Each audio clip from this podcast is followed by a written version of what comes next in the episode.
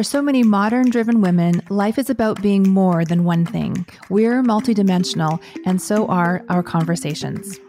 We carry multiple identities. We can be both mother and artist, both attorney and entrepreneur, both clinician and CEO, both humble and proud. Life for women like us is about both, about all of the above. It's about the and. Our stories are the stories of so many of you. We wanted the freedom and flexibility to live life on our own terms, and we felt the pull to be more present to our families. But we still felt drawn to contribute, to build, and to create. And we wanted to establish financial security for ourselves and our children. For us, that looked like founding software companies and then a successful coaching and online course business. But for you, that may look different. Our mission is to help other women build and grow businesses on the internet. Starting up online can be overwhelming and isolating, but it doesn't need to be. We're here to share an insider's peek into the strategies and mental resilience it takes to create and run six and seven figure online businesses. As women entrepreneurs, only 2% of us will ever earn a million dollars. We've done it ourselves, and we're on a mission to help you reach financial independence by chronicling our journey and sharing our proven playbook. Join us for honest conversations about what it really means to grow a business and build a life that aligns with your values and adds something meaningful to the world. I'm Sandy Connery. And I'm Jenny Barcelos. And you are listening to the And She Spoke podcast. Make sure you hit subscribe so you don't miss any of the new podcasts that drop every single Tuesday. Welcome to the And She Spoke podcast. I'm Jenny Barcelos, and I'm joined with my co host, Sandy Connery. Hey, Sandy. Hi, Jenny. We are talking about money today, our favorite oh, subject. Yes. yeah. So, so we kind of l- love talking about money. It's yeah, our favorite thing to talk about. There's this saying that's like money can't make you happy. Yeah, that's not true. and I think like I've had that said to me so many times and I'm like, yeah, true. Yeah, no, I get money won't actually make you happy and then in my head, but like it'll make it a hell of a lot easier, you know? And my family says that a lot. Money's great, but it won't make you happy. And I think we want to talk about like just pause for a second. Like, what if that's actually not true? What if it does make you happy? Not to say that if you don't have money, like you can be happy. You can't, yeah, yeah. It's right. It doesn't only go one way. Right. You can have no money and be happy, also, if you had money, I think it makes you happy. The it can you have happy. make you happy. Yeah, yeah, yes, yes. Okay. So I just want to say that that whole money doesn't make you happy thing is a lie perpetuated by the top 1% to try to keep the people down. Right. So FYI, yeah. that's my fundamental belief about that. But also, you know what? I think that money is just a tool, right? It's energy. And so it depends on who you are and how you use it. So if you love using tools and you have visions for how to use the tool and using the tool makes you happy, then sure, it can make you happy. Heck yeah, just like if you're a kid and you have more candy, you're going to be more happy. It's like the same thing. Like until it makes you sick. but like up until that point, sure. I remember trick or treating as a kid and the more Halloween candy I got, the happier I was. Like it was a direct correlation. More Halloween candy it's like power. It's because then you dump it all out and you trade for things and it's like a status and a power thing. Like, how could you say it doesn't make you happy? As the mindset person, I do need to say, like, any one thing, circumstance, okay yeah. item yeah. out there. It's like your thoughts, like, I got more, like, this is so fun. Like, I love candy. Those yeah. are, that's actually what caused the emotion. No dollar bills or candy will actually cause an emotion. It's what we think about those things. So just getting that out of the way. So it's not the Kit Kat itself. Correct. All right. Correct. I'm going to think about that. That's Correct. like a deep thought, Sandy. Correct. But you had a thought like, if I have more candy, I have more trading power. That makes yes. you happy. Yes. Yeah. Wheeler dealer. Yeah, that's right. right. Okay. So we wanted to talk about one, two, three, four, five different elements, ideas, concepts around why having money makes you so happy. I feel like we're going to get a lot of negative attention about this show, but let's just go for it. Let's go for it. Okay. So, the first one that we came up with, and I think this is the most important one, is safety, especially for people like us. safety is really important. And money provides a certain level of base safety that you can't argue with. For example, our friend Kelly Deals shared publicly on our podcast. That's why I'm saying this. She was able, with money, to afford a very, very good lawyer so that she could keep her children, like for custody. She was able to have custody of her children because she had money, right? Like things like that. You can obviously afford a home. You can buy food. You can, you know, get safely transport yourself around the city. Like it is a really basic fundamental thing that if you have money, you're providing safety for yourself and your family. Yeah. And you also don't have to engage in activities that would be deemed by you or others as unsafe in order to meet your basic human needs, right? So, like, it's very much about safety. And according to research that's been done, I just pulled this up, Sandy, that a recent experiment, I just see this on NBC News, suggests that money can indeed buy happiness at least for six months among households making up to $123,000 a year.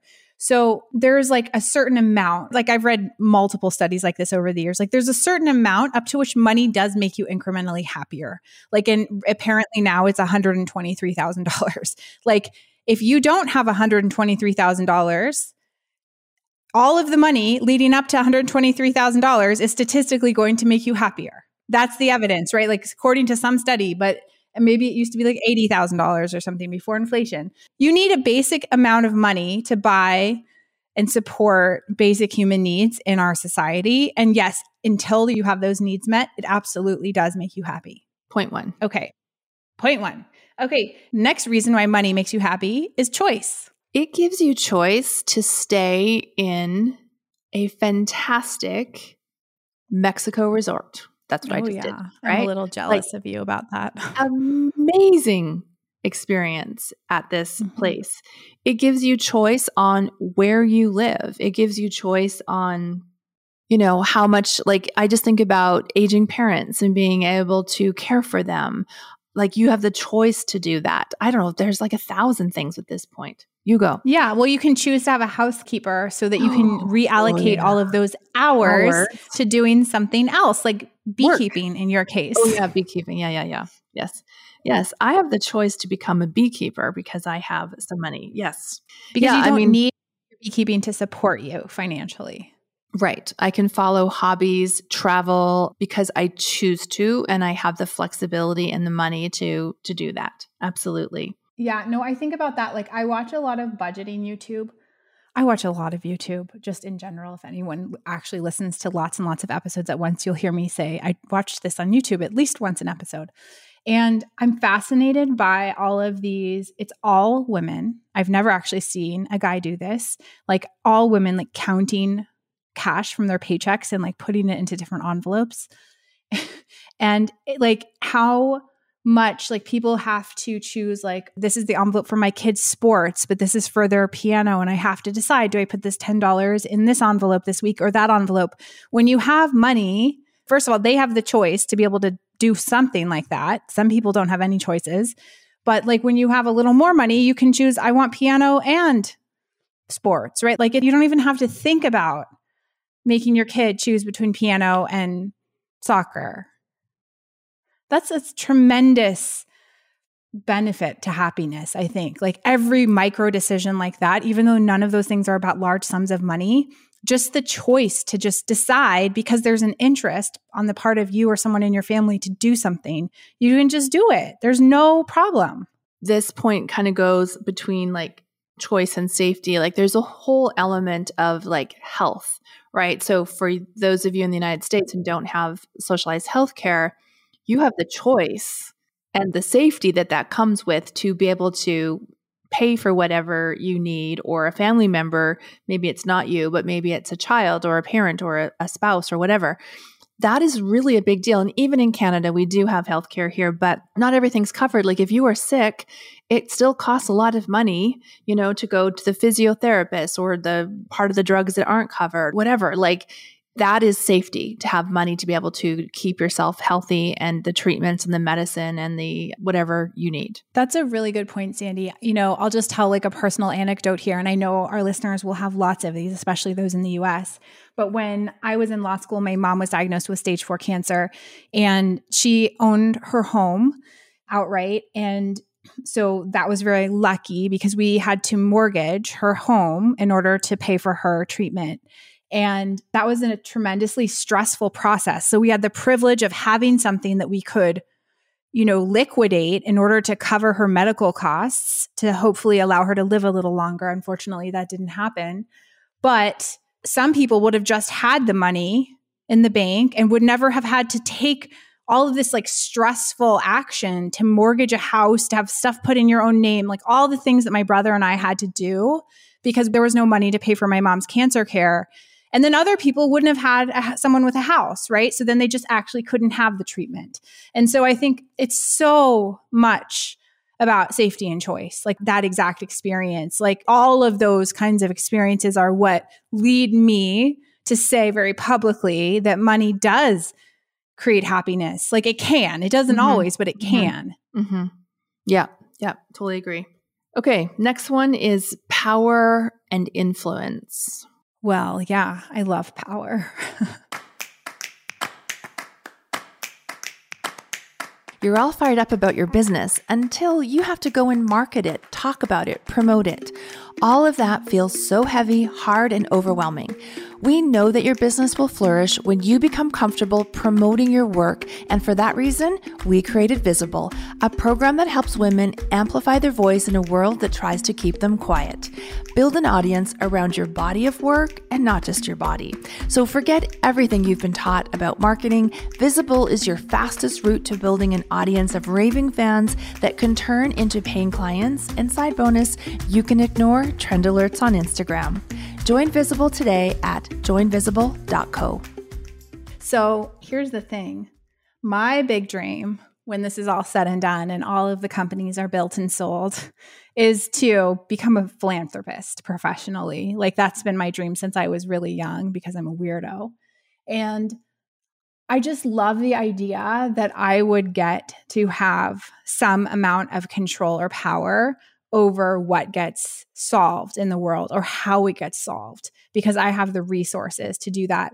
And I think that stems from me being an activist for a long time, working in the nonprofit space for a long time, where I had to make so many decisions in my career and on the projects I was working on that were based on what a wealthy individual or family foundation deemed worthy of spending their money on, right? And it had nothing to do with what I, as the expert, thought mattered or where their the most leverage was. It was like a hundred percent, like, oh yeah, yeah, we love you and your work, we support you, but like, here's what so and so wants the money to go to. So fit what you want to do in around that. So I want to be on the other side of that table. And to me, that is like the greatest joy that I look forward to someday so much is getting to decide this is how we're going to solve this problem. I'm going to fund you and I'm going to fund you and you're going to do it this way. And that's my dream. And that's why I also think power and money and happiness go together. And I think a lot of women forget this or don't consider this point because our new favorite phrase is misplaced morality. So, for those of you uh, running a business and pricing, we'll often price really low so that we are kind and affordable and you know we don't seem greedy or focus on the money. But what you're missing is having the money and being able to decide what to do with that money. And that may mean money towards your kids school lunch programs or a particular charity or starting something. Like, like it could be much more small scale than what you're talking about or allowing people who can't afford your program to come in or whatever. Like you can't do that if you are scrambling for money yourself or panicking to buy lunch for your kids this week. Like, I think the power and the influence, I think it's like the decisions, like, where does this money go? You get to decide because you own it. It's the best thing ever. I only know it on a small scale, but I am looking forward to experiencing it on a big scale. And I think we all want power, but a lot of us hesitant to admit that even to ourselves because I think we, especially as women, are thought that that's like negative or unladylike or unbecoming to want power. But like, just be honest with your damn self. Like, come on like you want to have power in your life. Like and if you don't then there needs to be some serious mindset work that goes on right and about why. patriarchy that we have not been trusted with money with decision with power historically for thousands of years. Like let's just if that is a sort of a scary thought or a scary proposition, it's not your fault. You've actually been programmed to not be trusted with that. That is in the realm of men only, right? And so this is the first kind of generation, I think, that we're really being able to step into that and embrace that. But we have to be open. And it doesn't mean that we all act like Elon Musk. Like that's the exciting part for you and I, I think, is like having more women have more money. Yeah. And making these decisions that can impact cultures and world and countries and health systems or whatever in a beautiful way as opposed to i don't know get people to mars kind of way. Yeah i have a lot to say about that. But i mean i think that the point is is that elon musk has power because he decided he deserves power and took action in his life and benefited from a tremendous amount of privilege along the way. But like the guy just has so much he's just so power hungry and he has so much audacity to be like, oh, I'm going to lay off, you know, 4,000 people by not telling them and locking them out of a building. Like, there's just so much there. The fact that one human being can even make a decision that leads to that outcome says volumes about our society and what's acceptable and isn't. And you and I certainly, neither of us would ever make choices like that, right? And I think that that's part of why I want power, is because I want the face of power to look different and to act and behave differently. And I've seen and been around powerful people and leaders, whether, you know, leaders of countries or preeminent writers or scientists, like, and I've seen people have tremendous power because of who they are and their influence, and they used it for good.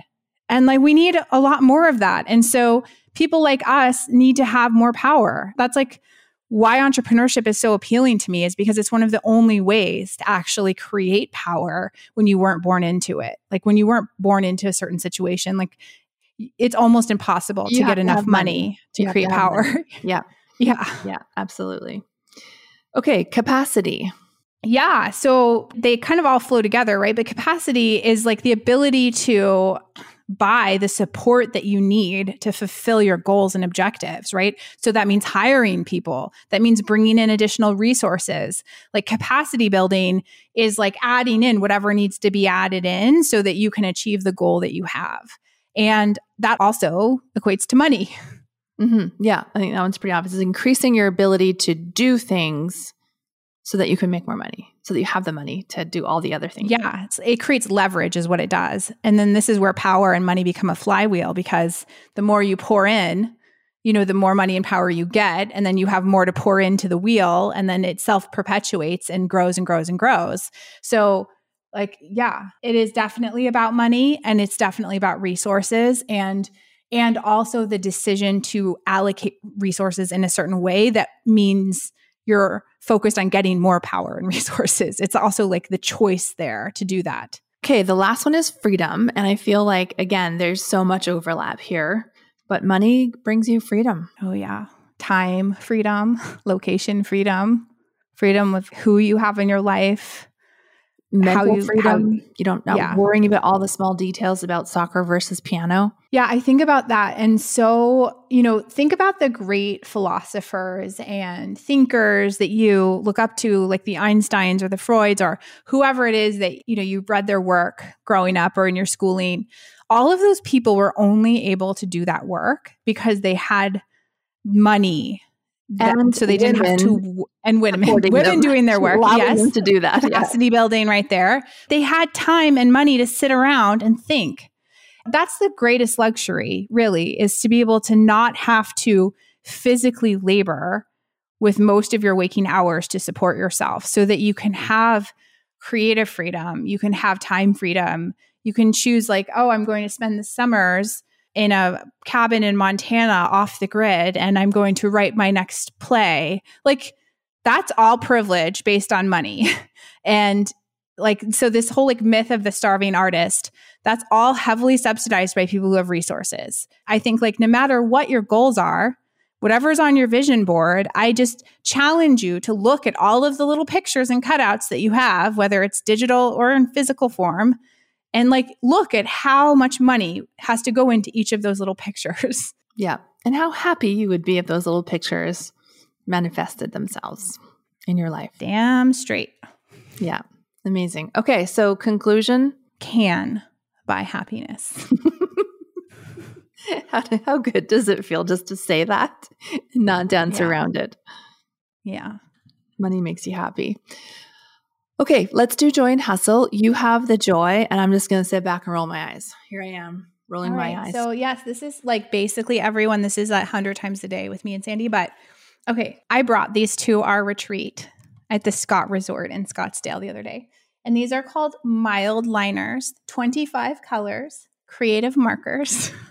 they are highlighters that are like mild colored. And there's lots of choices and they're amazing and they they will change your life. If you are a pen and paper kind of gal and you have notebooks where you take notes or you do anything by hand, I encourage you to look up Mildliners. We can put a link in the show notes. And, you know, why were we all using ugly highlighters for all of these years? I'll never know. I have nothing to say. That's better. Just don't say anything. Okay. And the hustle, we're going to self promote here. And the hustle is going to be our program called the Luminaries. And this is our one year program where we take early stage entrepreneurs and get them to their first 100K through visible strategies, through mindset strategies, and all the thinking, all the experiences we've had in the last how many years? Eight, nine years? I don't even know. Forever. We've just distilled it into like, here is your plan to 100K. It's very prescriptive. We have spent all these years coaching and mentoring other entrepreneurs who primarily were teaching on our platform, Marvelous, formerly known as NamaStream. And we learned some things along the way. So, what we decided to do over the last year as we split our companies up was to kind of cull our inner circle program, which is no longer going to exist because it's now the luminaries. And we decided to focus on only the content that moves the needle and to put it into a kind of a proven formula that's essentially simplified. And it is a step by step playbook for how to go from nothing, just a dream and, you know, some, some sweat to $100,000 with a single offer and a single message and a single set of strategies. And so we are following our own playbook with this company, the And Company, and it's working very well for us. And we're teaching it in our Luminaries program. Yeah, I think I'm really excited. I think it's just the next evolution for this program. We're actually taking things out, making it less overwhelming, and really being clear on the result and the process to get to that result. And it feels really good. So I'm I'm loving it. I'm loving our little redo. Yeah, I love it too. And I love the name because obviously becoming a luminary is something that most of us have never considered for ourselves. And I think it's also a reframe there for what if you allow yourself to think of yourself as a luminary? And what does that mean for you in your life if you are a luminary in your field? It means you get money and you feel really, really happy. Money, power, influence, impact, right? All of the things that Choice, go along with it. Yeah. Yes. All right. So the link, if you're interested in checking that out, is theluminaries.co and it is application only. All right, everybody. We'll see you next time. Thanks, Jenny. Bye, everyone. This podcast is brought to you by Marvelous. Marvelous helps you build and grow your own courses, memberships, and live streamed programs. Go from idea to open for business in just minutes. If you're looking for a simple, beautiful, custom branded platform to build and grow your online business, you can learn more at heymarvelous.com.